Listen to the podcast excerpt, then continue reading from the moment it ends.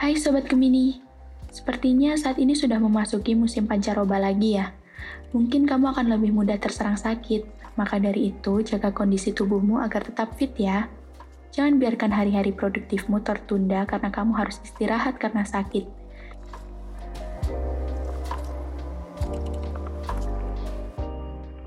Percintaan untuk Sobat Gemini Lovebird.